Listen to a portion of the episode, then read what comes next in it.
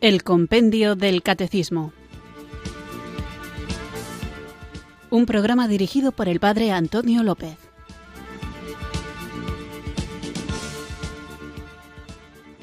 Muy buenas tardes, queridos oyentes de Radio María. Recibido un cariñoso saludo desde Irurzun, en Navarra, quienes sintonizáis una tarde más esta radio que cambia vidas, esta emisora de la Virgen, Radio María, para acudir a la cita diaria con la formación católica en la que vamos creciendo, guiados por el libro del Compendio del Catecismo, una fe que no hay solo que conocerla, sino que hay que conocerla para vivirla en esto de vivirla obedecemos al Señor que nos manda compartirla y cuando la compartimos veréis, seguro que ya lo habéis visto, que nos toca muchas veces defenderla.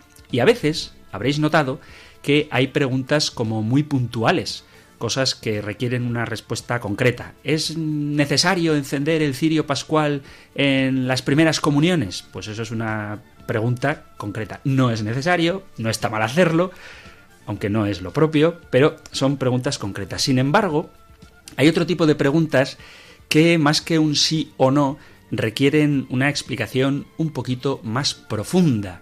Y es por eso que vamos a tratar hoy un tema muy general que veréis que implica muchas cosas concretas y como es tan amplio y hay tantas derivadas cuestiones de este tema del que ahora os diré cuál es, Hoy no me atrevo a estar solo, sino que he traído un acompañante, alguien a quien ya conocéis, alguien a quien aprecio mucho y cuando ha venido al programa he recibido muchas felicitaciones y mensajes de enhorabuena por su participación y por eso hoy le he traído. Pero siempre que él viene yo me pongo una careta, así que que nadie se asuste porque yo hoy me pondré la careta de modernista y plantearé cuestiones referidas a este tema y todo lo que ello implica a don Miquel Garciandía. Miquel Garciandía, que es mi vicario, vicario de mi zona, sacerdote, amigo y mi teólogo de cabecera. Cuando tengo alguna cuestión así un poquito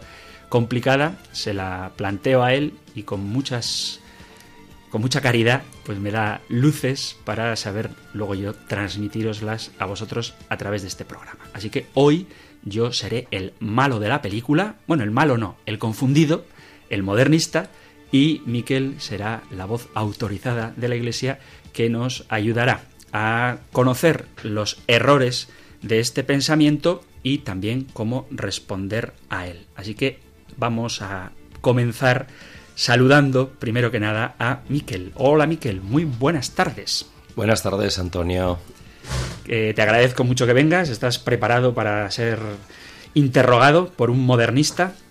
Con temor y temblor, pero bueno, como tenemos ya el catecismo, la Biblia y una cierta experiencia, pues la Iglesia es madre y es muy sabia. Fenomenal. Eh, quiero que quede claro para los oyentes eventuales del programa que es importante que escuchéis todo el programa, porque si no, os va a parecer que me he vuelto loco, ya que voy a hacer afirmaciones que seguramente a muchos de vosotros os chirríen, pero que conste que es un juego de rol, que no es que yo me haya vuelto un hereje, un modernista o que ponga en duda las verdades de la fe católica, es un juego de rol, en vez de preguntarme y responderme yo mismo, hoy voy a preguntar yo y don Miquel García Miquel, va a responder. Pero que nadie se asuste, aunque reconozca en mi voz doctrinas que no son católicas, es un juego para darle un poco de dinamismo al programa y que Miquel responda. Pero antes de comenzar, como no puede ser de otra manera, no me atrevería a iniciar nada en mi vida sin invocar antes el don del Espíritu Santo. Así que juntos, en actitud orante, invoquemos el don de Dios.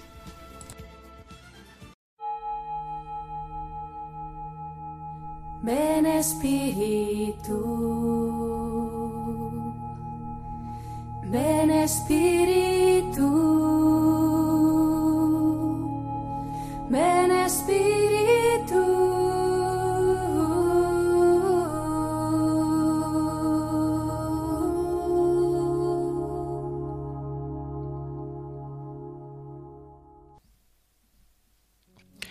En la anunciación del ángel a María, celebramos también ese momento en el que el Hijo de Dios se hace hombre en el vientre de la Virgen Santa.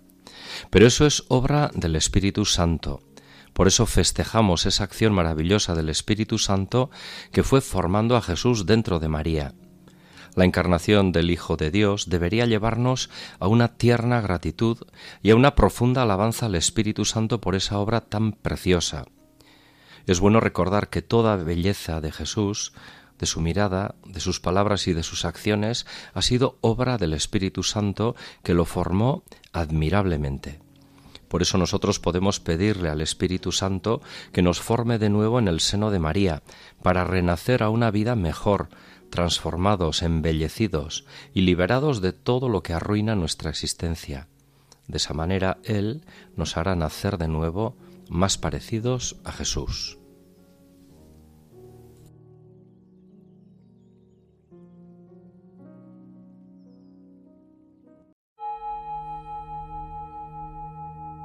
Ven Espíritu, ven Espíritu, ven Espíritu.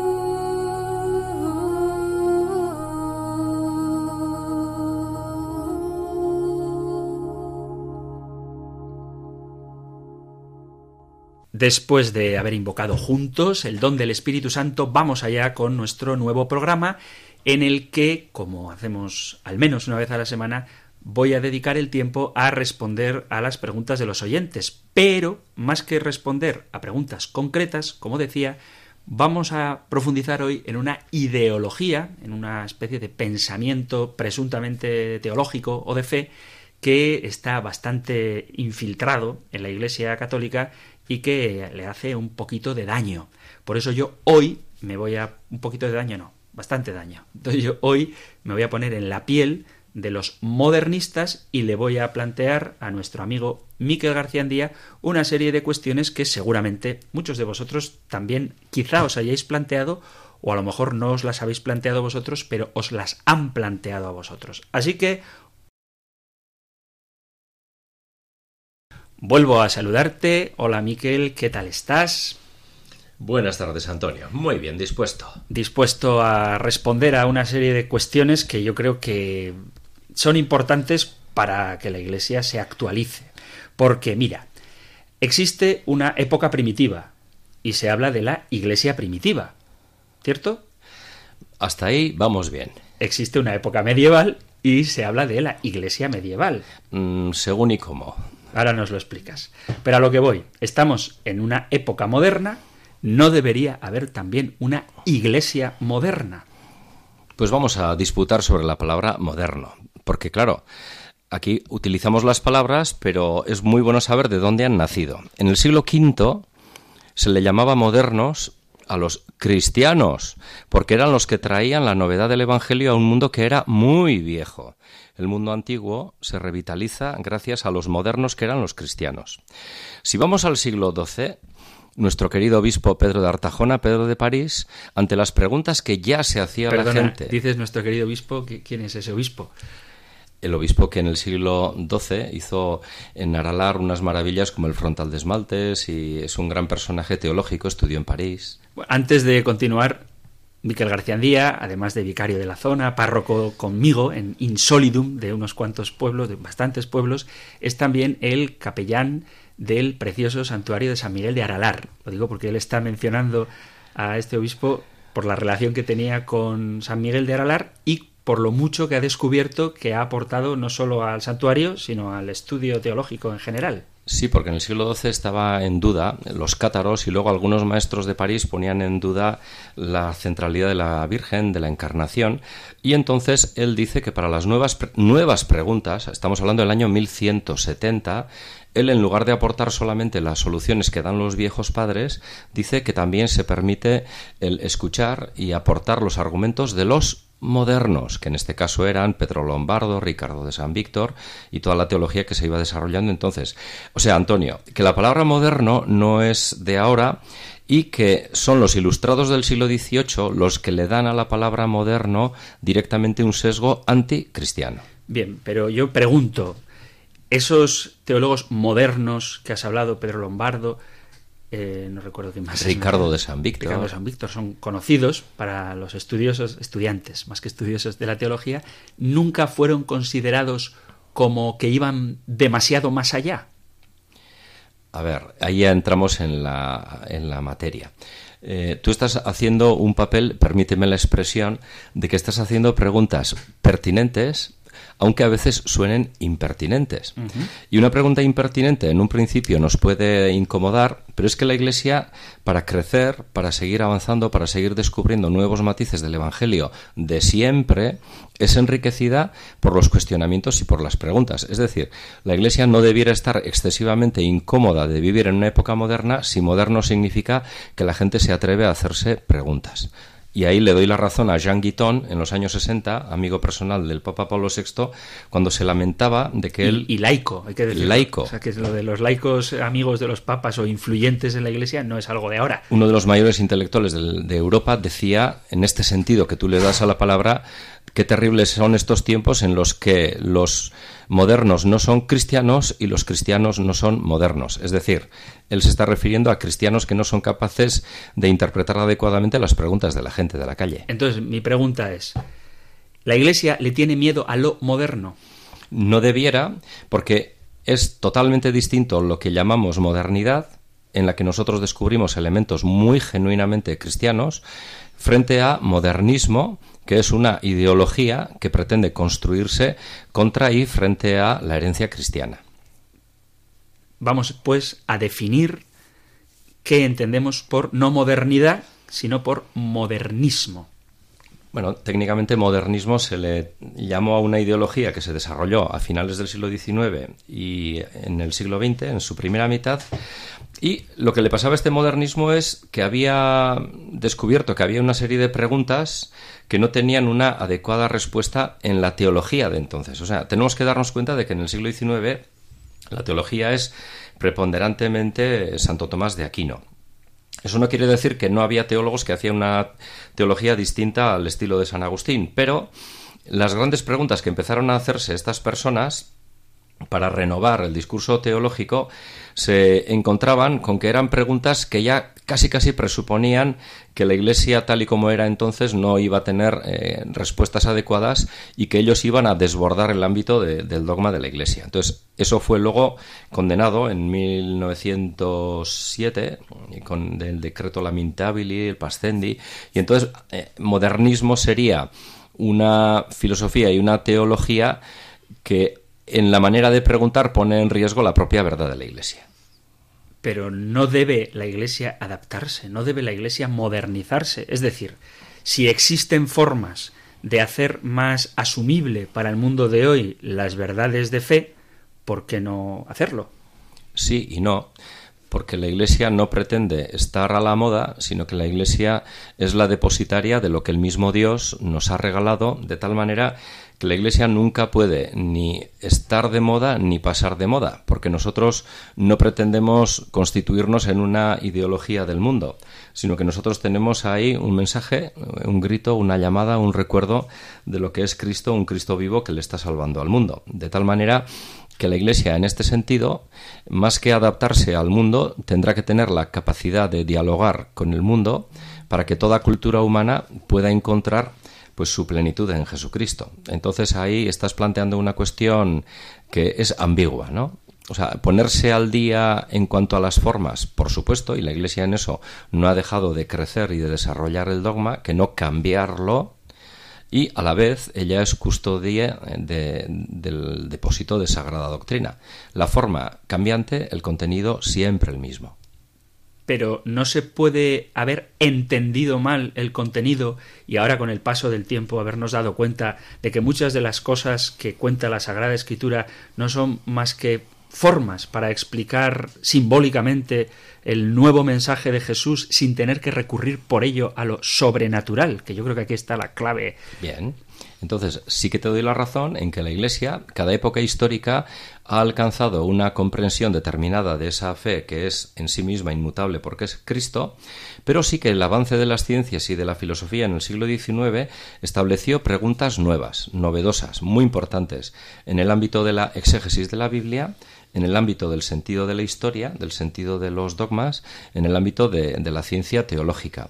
Con lo cual ahí hubo una especie de terremoto de base porque se suscitan cuestionamientos nuevos que no necesariamente van contra la fe, sino que, como veremos, muchas de las preguntas que hacían los modernistas en el siglo XIX ahora están perfectamente respondidas y asumidas en la propia ortodoxia católica.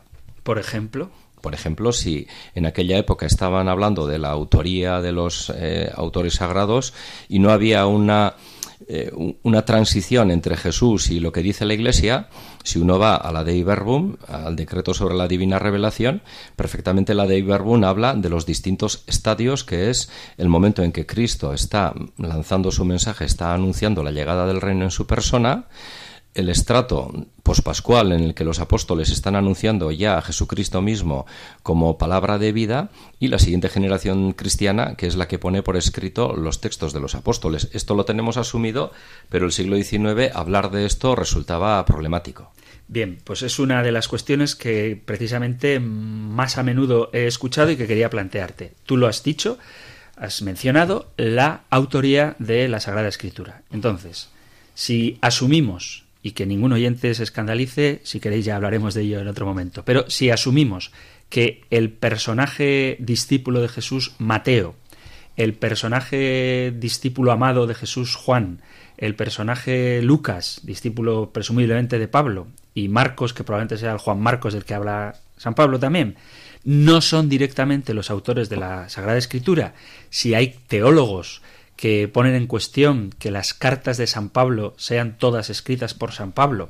Y si, por ejemplo, la carta a los hebreos, yo que no soy tan mayor, recuerdo que antes era la carta del apóstol San Pablo a los hebreos, y ahora ya se ha quitado lo de San Pablo, sino que es simplemente carta a los hebreos, entonces, si no tenemos claro quiénes son verdaderamente los autores de esos textos tan importantes para nosotros, ¿por qué tenemos que darles el valor que les damos? A lo mejor son construcciones de las primeras comunidades que mitificaron al Jesús histórico, convirtiendo a un predicador en un Dios.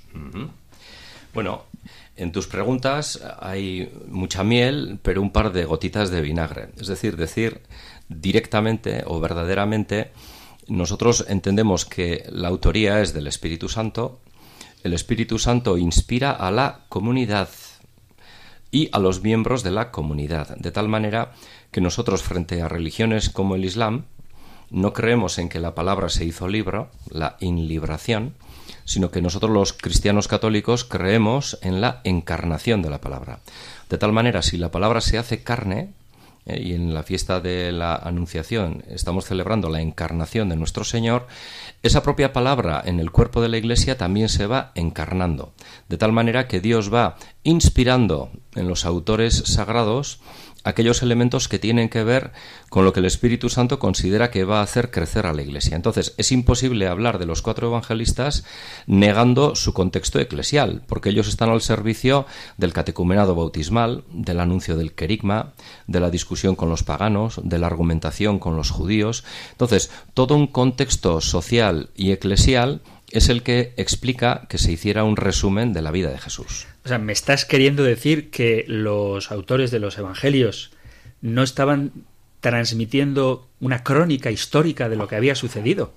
Bueno, ahí estamos con los modernistas. Es, de lo que estamos hablando. Si en el siglo XIX podía haber una cierta tendencia ingenua a mirar los textos sagrados como textos absolutamente históricos y no con carga querigmática, justamente las apreciaciones de los modernistas, algunas de ellas muy atinadas, nos llevan a ver que cada uno de los textos evangélicos nosotros los tenemos que entender con varios planos de lectura, que no se excluyen entre sí, sino que se complementan. ¿eh? Porque el esquema de los modernistas es erróneo, porque aunque ellos hablan de historia, consideran que la interpretación de la historia o la fe es incompatible con la historia. Mientras que nosotros los católicos decimos que todo el contenido de los evangelios son hechos históricos, lo que ha sucedido con Cristo y a través de su espíritu con la comunidad que él funda tras su muerte y resurrección, y entonces el condensado de, la predicación de esa iglesia se encarna, se encarna en personas muy concretas. Y el Espíritu Santo es una maravilla como hace unos fichajes ordinarios como son a Mateo y Juan, y otros fichajes extraordinarios fuera de programa en el fichaje de la temporada de invierno que es San Pablo. ¿Por qué? Porque el Espíritu Santo tiene la iniciativa de cómo se tiene que transmitir la palabra de Cristo y hay hombres y mujeres que dócilmente eh, accedieron a hacer ese trabajo de anuncio y de escritura. ¿Tú afirmarías entonces que lo que creían las primeras comunidades cristianas, estoy hablando del siglo I, es lo mismo que creemos los católicos del siglo XXI? Sí, lo afirmo. Lo afirmas. Luego, la Sagrada Escritura entonces no es todo lo que tenemos para conocer a, a Dios. Porque no, porque somos católicos. Si estuviéramos en una secta protestante, la sola escritura es el gran principio del que ellos parten.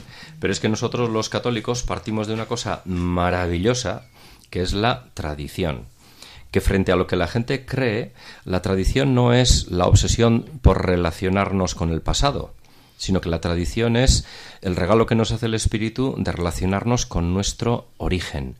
Y en este sentido, antes he dicho que la proclamación del Evangelio se daba en un contexto comunitario, en un contexto celebrativo, en el contexto de la Eucaristía dominical, en las distintas estaciones donde se juntaban los cristianos, en la catequesis a los catecúmenos, y es en ese contexto donde se van condensando y el canon de las escrituras consiste en que aquellas iglesias de fundación apostólica se van pasando unas a otras. Aquellos textos fundamentalmente pastorales, lo de los evangelios es más sencillo, que ellos consideraban que eran muy prácticos, las cartas de Pablo son maravillosamente prácticas, pero en Pablo, salvo una cita, no tenemos ningún conocimiento original y genuino sobre Jesús. Es decir, aquellas comunidades tenían un discernimiento maravilloso de tener muy claro lo que era el Evangelio como tal, que no hay cuatro evangelios, hay un único evangelio en cuatro versiones. El evangelio es el propio Cristo que nosotros lo hemos recibido a través de cuatro autores que fueron seleccionados por la Iglesia primitiva. Y luego hay una serie de cartas pastorales muy interesantes para el desarrollo de la comunidad. Incluso para mí el milagro es carta a los hebreos. O sea, si tú te fijas en los Hechos de los Apóstoles, eh, Lucas habla y termina ese libro en una época en que Nero es emperador y en el año 64 todavía el templo de Jerusalén está vigente. Y resulta que hay un misionero itinerante acerca de la Eucaristía que dentro de la tradición paulina hace una relectura de lo que era el templo de Jerusalén dedicándolo a Cristo, su sacrificio, su sacerdocio. Y ese texto está tan maravillosamente inspirado que entró dentro del canon de las escrituras, porque cuando ese texto se leía en la comunidad había efusión del Espíritu Santo y el Espíritu Santo estaba permanentemente confirmando aquellos textos que habían llegado a ser escritos que cuando eran proclamados en la comunidad suscitaban la acción directa del Espíritu. Entonces, los evangelios y las cartas de San Pablo y las otras cartas apostólicas son históricas o no? En el sentido más profundo de la palabra, sí, porque no solamente nosotros tenemos la certeza de que han sido escritos por quien decimos, sino que la comunidad cristiana desde el primer momento ha tenido como un conjunto integral donde no sobra ni falta ningún texto. Y esa condensación se va dando en el siglo I, evidentemente, y muy a principios del siglo II sabemos perfectamente que ya ese canon, ¿eh? ese modelo que significa canon de las escrituras que se podían considerar directamente palabra de Dios, son ellas. Y luego hay otra literatura cristiana del siglo I y del siglo II maravillosa, impresionante, con una fuerza espiritual enorme, pero no apta para la lectura en el culto. O sea que podríamos decir que, aunque suene disparatado, la Iglesia no necesita la Biblia para creer en Cristo. La Iglesia necesita la palabra, solo que por motivos obvios y dentro de la tradición judía, los propios judíos tuvieron que preocuparse de poner por escrito lo que habían sido los escritos de los jueces, de los profetas y de los sabios. Eh, en el año 35 de nuestra era, en el siglo I, cuando los apóstoles predicaban ante la comunidad cristiana, la predicación del Evangelio del domingo no obedecía posiblemente a un texto escrito, mm. sino que ellos asumían uno de los textos de los profetas que ellos habían seleccionado del Antiguo Testamento, del Antiguo Testamento y ellos narraban, porque en ese momento para la Iglesia apostólica la escritura es el Antiguo Testamento mientras que lo que ahora nosotros llamamos el Nuevo Testamento era el anuncio del Evangelio, de la buena noticia de Cristo. Entonces había Eucaristías sin libro de los santos Evangelios, pero estaba el Evangelio. Comprendo. Vamos a hacer una pequeña pausa musical. Te lanzo una pregunta así, improvisada. ¿Una canción que te guste mucho, religiosa? Una canción que me cueste mucho, me guste mucho. no te lo esperabas. No me la esperaba. Venga, dime una y así la compartimos con nuestros oyentes. Pues en Radio María, una de la Virgen, por ejemplo, Stabat Mater de Pergolesi. Pues vamos a escuchar Stabat Mater de Pergolesi y continuamos con nuestro programa. Escucharemos solo un trocito. Sí, por favor, es muy larga. Venga, vamos allá.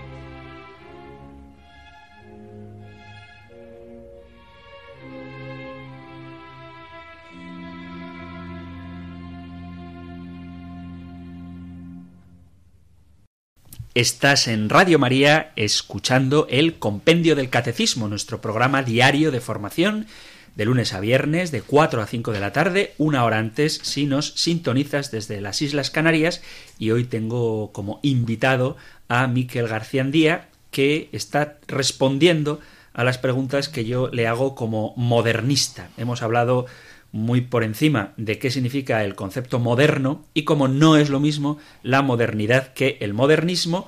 Y también hemos hablado de la importancia que tiene la Sagrada Escritura que no hay que entenderla como una crónica histórica, sino como un texto inspirado por el Espíritu Santo en el que las comunidades fundadas por este mismo espíritu en Pentecostés plasman por escrito aquello en lo que creían y que decía Miquel que en las primitivísimas, en las primerísimas comunidades no existía el Evangelio y por tanto existía el cristianismo, pero no existía el Evangelio, cogían textos del Antiguo Testamento.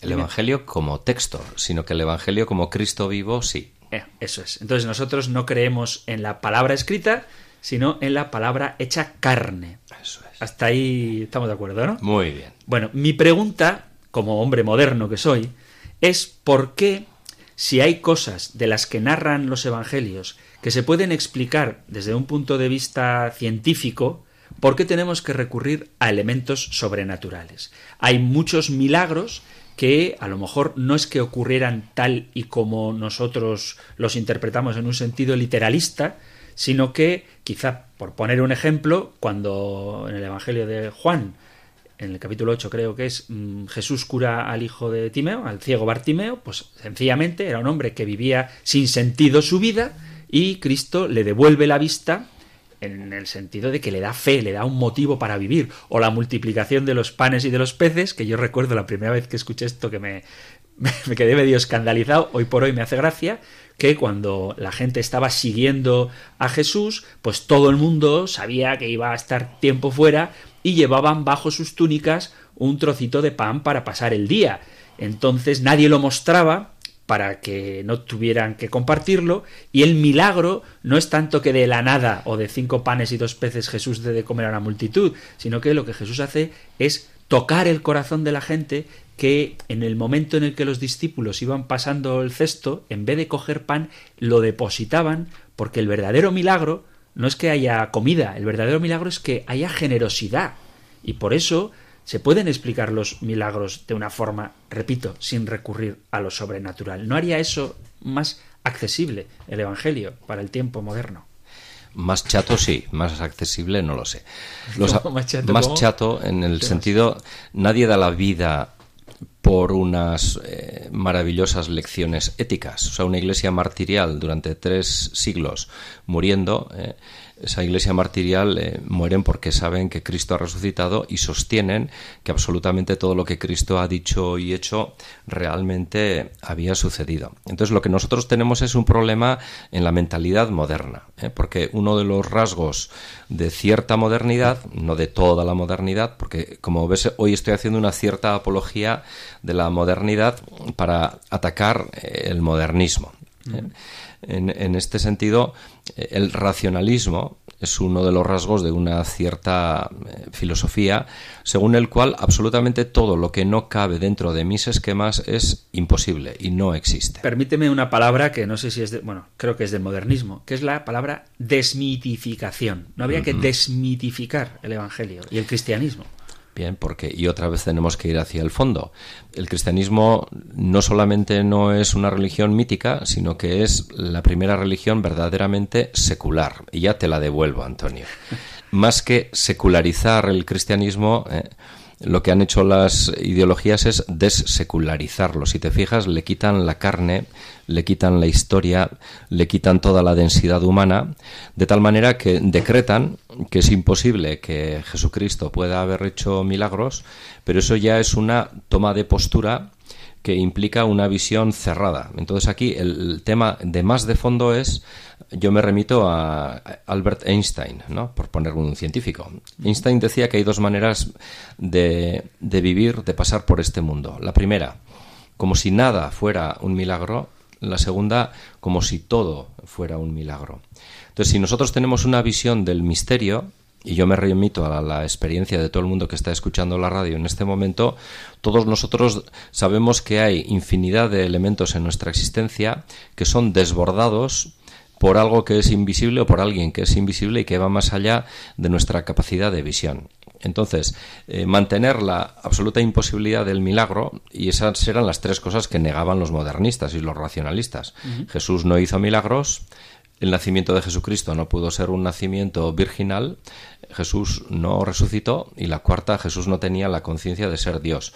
Son las cuatro cosas que escandalizan y le parecen aberrantes a una razón cerrada en sí misma que decreta que solamente puede existir lo que cabe dentro de los límites de la razón humana. Pero es a lo que voy, es necesario recurrir a lo sobrenatural, no puede ser la virginidad de María una expresión de su entrega a Dios, pero era verdadera esposa de San José. Y, y el verbo de Dios significa que Jesús, el hombre Jesús, hizo carne en el sentido de que vivió plenamente todo aquello que Dios quería revelar, incluso enfrentándose a la hipocresía de los fariseos y al estatus religioso que estaba establecido. Y por eso se convierte en un modelo de persona, de hombre rebelde, que es capaz de transformar la sociedad. Pues yo te tendría que hablar con Pablo, ¿no? Que yo os prediqué a un Cristo crucificado, ¿eh? que es escándalo para los judíos y es una locura para los griegos. Entonces, es una locura para el griego que un Dios desborde con su amor y con su actuación eh, la historia humana, que la parta de arriba hacia abajo, encarnándose, naciendo de una mujer, ofreciéndose radicalmente. Y entonces aquí eh, lo que tenemos que suplicar es la humildad de no avergonzarnos de Cristo, porque el Evangelio hay que tomarlo como un todo. Y yo me remito a que los milagros no son eh, provocaciones para la razón, que eso es una manera que sí que ahí igual hemos sido un poquito torpes los teólogos, que hemos eh, subrayado tan unilateralmente lo que los milagros tienen de asombroso, quitándoles el humus, la tierra donde el milagro crece, que es siempre la cuestión de fe. O sea, si nosotros vemos los milagros de Jesús, no tienen nada que ver con la demiurgia de los sacerdotes griegos ni egipcios. Eh, Cristo cuando realiza una acción, o bien previamente requiere la fe en su persona, o posteriormente al milagro pide a esa persona que ya viva con arreglo a ese encuentro que han tenido con Cristo. De tal manera que en el milagro, justamente para nosotros los creyentes, lo más sencillo del milagro, así como se bloquea el racionalista, para nosotros que tenemos un sentido del misterio, eh, por ejemplo nosotros sacerdotes, que digamos unas palabras sobre un trozo de pan y una copa de vino y que allí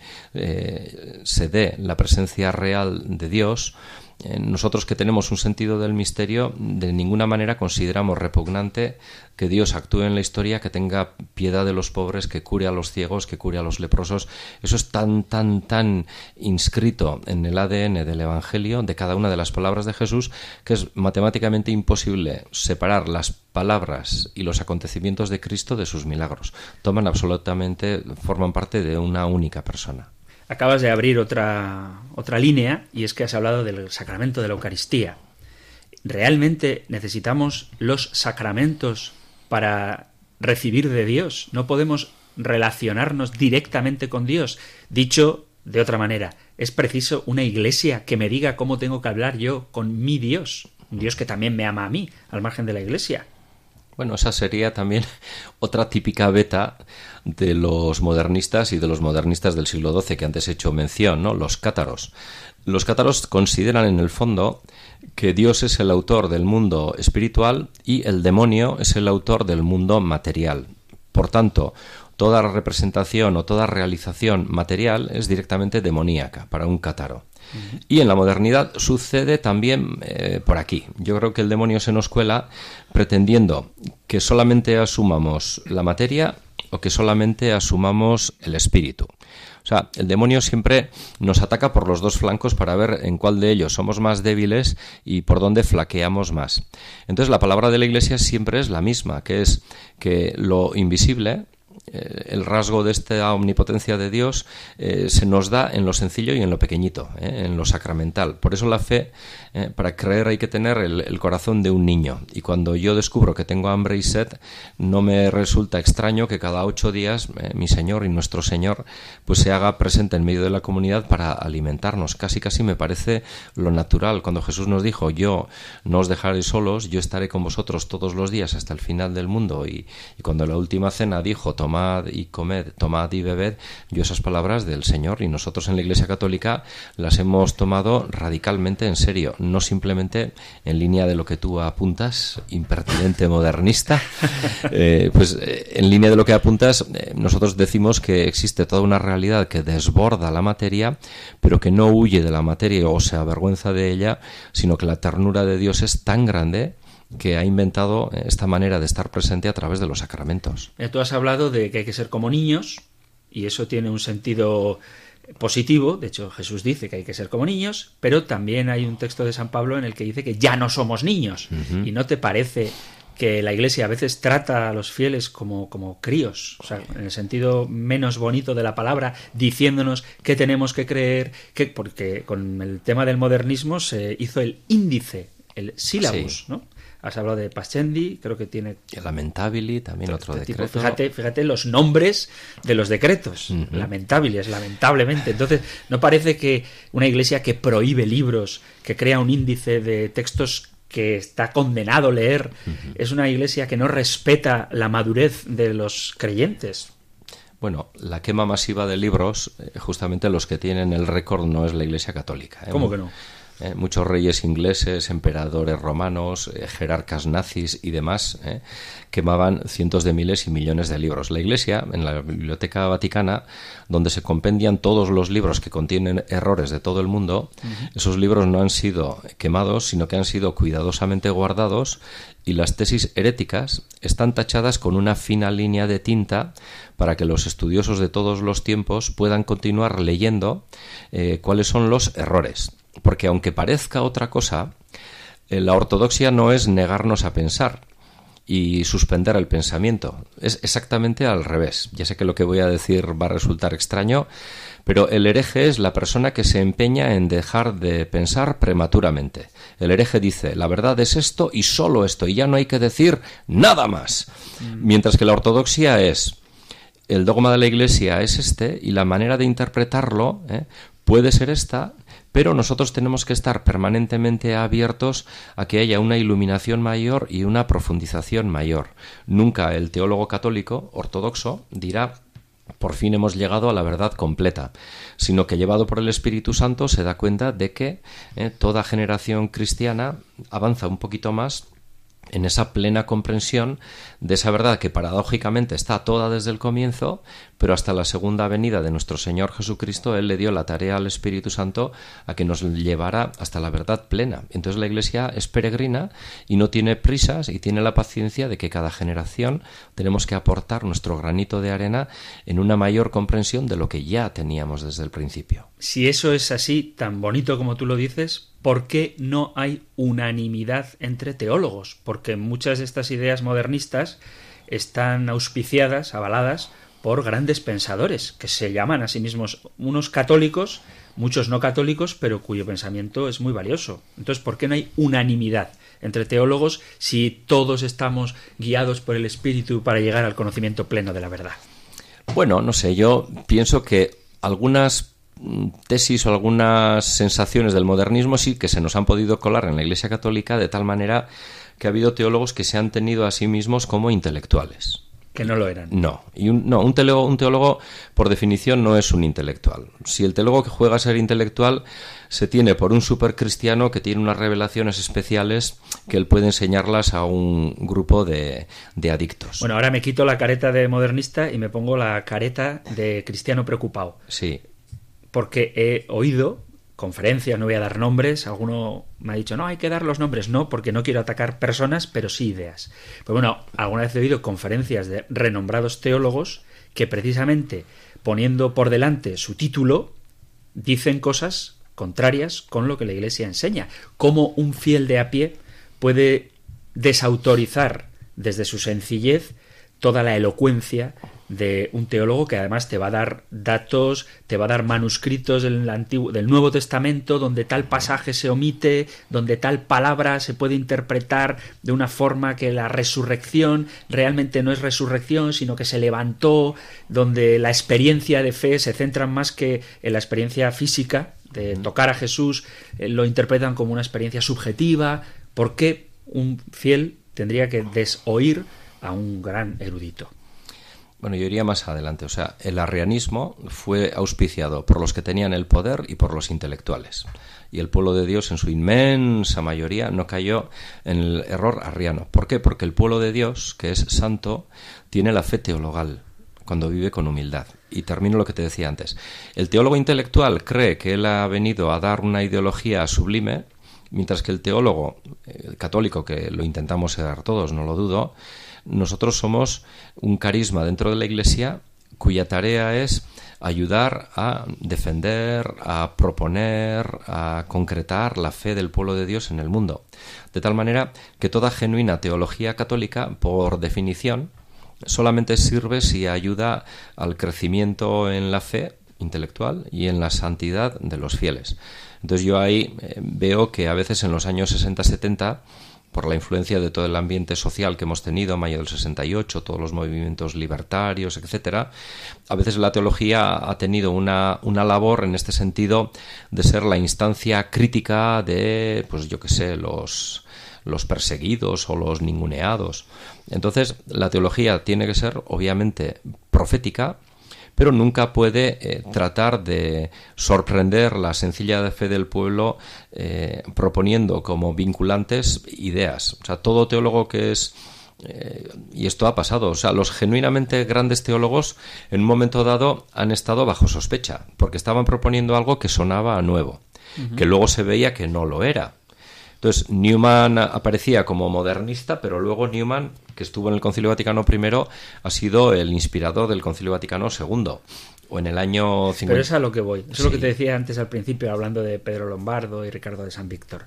No parece que ideas que a lo mejor hoy suenan escandalosas, en un futuro puedan ser asumidas por la Iglesia. Te pongo un ejemplo más radical todavía. Martín Lutero, el hereje Martín Lutero. Y sin embargo, Ah, se celebraron los 500 años y, se le propuso como un hombre modelo de fe. Su traducción de la Sagrada Escritura a las lenguas vernáculas es algo que después, en el Concilio Vaticano II, ha sido asimilado por la Iglesia Católica. Entonces, el modernismo no puede estar adelantándose a lo que más adelante, valga la redundancia, la Iglesia asumirá como normal si lo hace en total armonía con la tradición viva así, y si no, no. Porque muchas veces, si lo que hay detrás es una ideología donde lo que se impone es que hay que eliminar del cristianismo todos aquellos elementos que no encajan con la mentalidad del ambiente, el que muere no es la fe católica, sino que esa ideología. Entonces ahí, en este sentido, el tiempo es el juez. ¿eh? Entonces, todo autor que en un momento dado ha, ha propugnado una ruptura, o sea, la fe nunca crece por ruptura. La fe siempre crece por un desarrollo. Pero no hay que romper con eh, estructuras que a veces impiden acceder a Dios de una manera más fácil. Por ejemplo, la propia Iglesia. Con el contenido no, con las formas sí. O sea, las formas eh, eh, siempre son herramientas para que ese contenido llegue. Entonces, los jóvenes que ahora están haciendo una música cristiana distinta de la nuestra generación no son herejes y están haciendo una música que yo ni me imaginaba que en un día podía servir para glorificar a Dios. Y que no te hace mucha gracia, ¿Eh? sí. Bueno, pues reconozco que son unos genios con las letras. ¿eh? Y entonces, las formas, el Espíritu Santo, y aquí yo querría incidir, el error de la modernidad está en contraponer fidelidad a creatividad. Mayo del 68. Si tú quieres ser creativo, lo tienes que hacer destruyendo la fidelidad. Mientras que el Espíritu Santo es atreves, atrévete a ser tan fiel que tu fidelidad necesariamente te hará creativo para decir de una manera nueva, comprensible para los hermanos con los que vives, el mensaje de siempre de Jesucristo. Un mensaje que es sobrenatural, que implica milagros y que implica tener la esperanza puesta en una vida eterna. Y que nunca va a estar de moda porque trasciende la moda. Nosotros no creemos en un futuro, ni lo queremos construir. Creemos en esa presencia de Dios que está infinitamente más allá de todo futuro. Bueno, como queda muy poquito tiempo, Miquel, te eh, emplazo para volver, porque tenía muchas preguntas preparadas, incluso sobre la moral. ¿Por qué no facilitar la Iglesia? No, no nos metemos, ¿eh? simplemente lo anuncio para que los oyentes estén atentos al próximo día que vengas. ¿Por qué la Iglesia no quita ciertas normas morales que nos cuesta tanto vivir? ¿Por qué no hacemos una Iglesia universal en el sentido de que quepan todas, todas las ideologías, todos los pensamientos, ¿por qué no aprender de nuestros hermanos orientales? ¿O por qué no abrirnos al diálogo en el que tengamos que renunciar a algunas cosas para que deje de haber divisiones entre las distintas religiones? Todos estos temas me gustaría tratarlos contigo porque creo que tienen que ver precisamente con el modernismo. No sé si... Tienen su punto. Tienen su punto. Bueno, pues ahora para terminar, que queda muy poquito tiempo, eh, cuéntanos cómo discernir aquellos elementos atractivos del modernismo que a veces nos confunden para no dejarnos arrastrar por sus ideas y cómo saber qué es genuinamente católico y qué bajo una vestidura católica encierra errores doctrinales.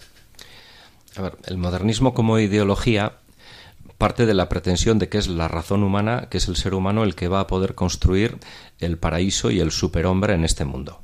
Entonces ahí tenemos tres versiones que nos sonarán muchísimo. La versión tecnócrata, la ciencia nos va a dar el paraíso, una educación eh, con unos parámetros intelectuales va a crear el hombre nuevo y para eso hay que quitar la fe católica del ámbito de la cultura, de la escuela, de todos los lados. La, tecnocracia es vamos a hacer un superhombre, el cyborg famoso, eh, que va a ser alguien que no va a sufrir y que va a poder vivir incluso en el planeta Marte sin morir. Es el transhumanismo. El transhumanismo. Entonces, tecnocracia. Segundo error, la teocracia. Un dios mágico que requiere que absolutamente todo eh, se supedite a él y en cuyo nombre podemos matar y hacer guerras. ¿eh? Por ejemplo, el salafismo y todas estas corrientes.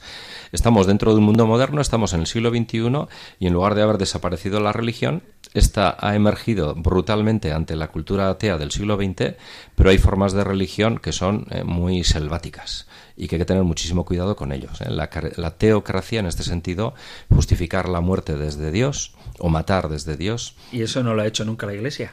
¿Eh? Eso la Iglesia católica no, lo ha eh, Si alguna vez ha habido algo de eso, eso ha sido siempre un error. En la Iglesia el elenco de víctimas trasciende infinitamente al de victimarios, gracias a Dios. Pero sí, a veces ha podido haber eso. Y luego la tercera versión de la modernidad ecológica, que es volver a la naturaleza, el ser humano, su error es que ha dejado de ser un animal y entonces la conciencia es el gran pecado. Entonces tenemos que volver, tenemos que retrotraernos a un mundo sin hombres, ¿no? Incluso si logramos un planeta sin seres humanos donde todo sea pura naturaleza. ¿Y no está la Iglesia Católica ahora con este Papa Francisco un poco en esa línea del ecologismo?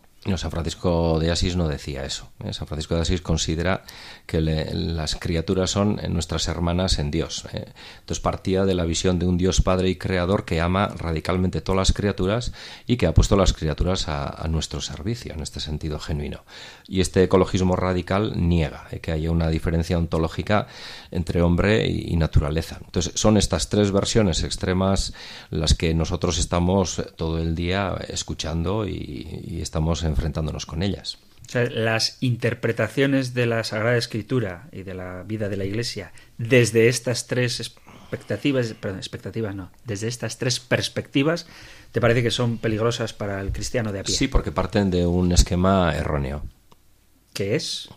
Que en lugar de adorar la técnica tenemos que utilizarla en lugar de jugar con una idea de Dios para nuestros objetivos, tenemos que adorarle y ser humildes con Él, y en lugar de idolatrar la naturaleza, tenemos que respetarla y cuidarla. Muy bien, me encantaría seguir hablando contigo y ya te digo que hay muchas cuestiones, incluso un día, porque es que no quiero marear con nombres, pero sí que hay ciertos autores, es que hay oyentes, varios, que me han escrito nombrando ciertos autores y si son modernistas o no. Por eso quería discernir entre la verdadera fe católica y aquella que aparentemente es católica, pero que encierra errores doctrinales. Entonces, la apertura a la sobrenaturalidad, el Dios que se nos revela, la fe de la Iglesia entendida como comunidad creyente que ha recibido el Espíritu Santo, eso es inamovible. Y a su vez, porque somos católicos, la confianza en la razón humana abierta a la trascendencia de que la historia no está cerrada y de que cada generación tenemos mucho que ofrecer y mucho que crecer con la ayuda del Espíritu Santo. Queridos amigos, queridos oyentes de este espacio del Compendio del Catecismo, hemos llegado al final del tiempo para el programa de hoy. Si queréis enviar vuestras preguntas, hacer alguna aportación, dar algún testimonio, algo que quizá no haya quedado del todo claro o incluso alguna de las afirmaciones que ha hecho don Miquel de la que queráis discrepar, prometo que volveré a traerle, podéis hacerlo en el correo electrónico compendio arroba radiomaria.es, compendio arroba radiomaria.es y en el número de teléfono para WhatsApp, sabéis que podéis enviar el mensaje en formato audio o en un texto escrito, número 668-594-383. 668-594-383. Miquel, muchas gracias por acompañarnos y si te parece, nos das hoy tú la bendición del libro de los números con la que Moisés pidió que Aarón bendijera a sus hijos. Pues que nos llegue esta bendición. El Señor te bendiga y te guarde ilumines el Señor su rostro sobre ti y te sea propicio, el Señor te muestre su rostro y te conceda la paz. Pues muchísimas gracias, Miquel. Muchísimas, Antonio, ha sido un gusto. pues gracias de nuevo, gracias a todos vosotros por estar ahí, gracias por escuchar el compendio del catecismo y si queréis volveremos a encontrarnos en un próximo programa. Un fuerte abrazo.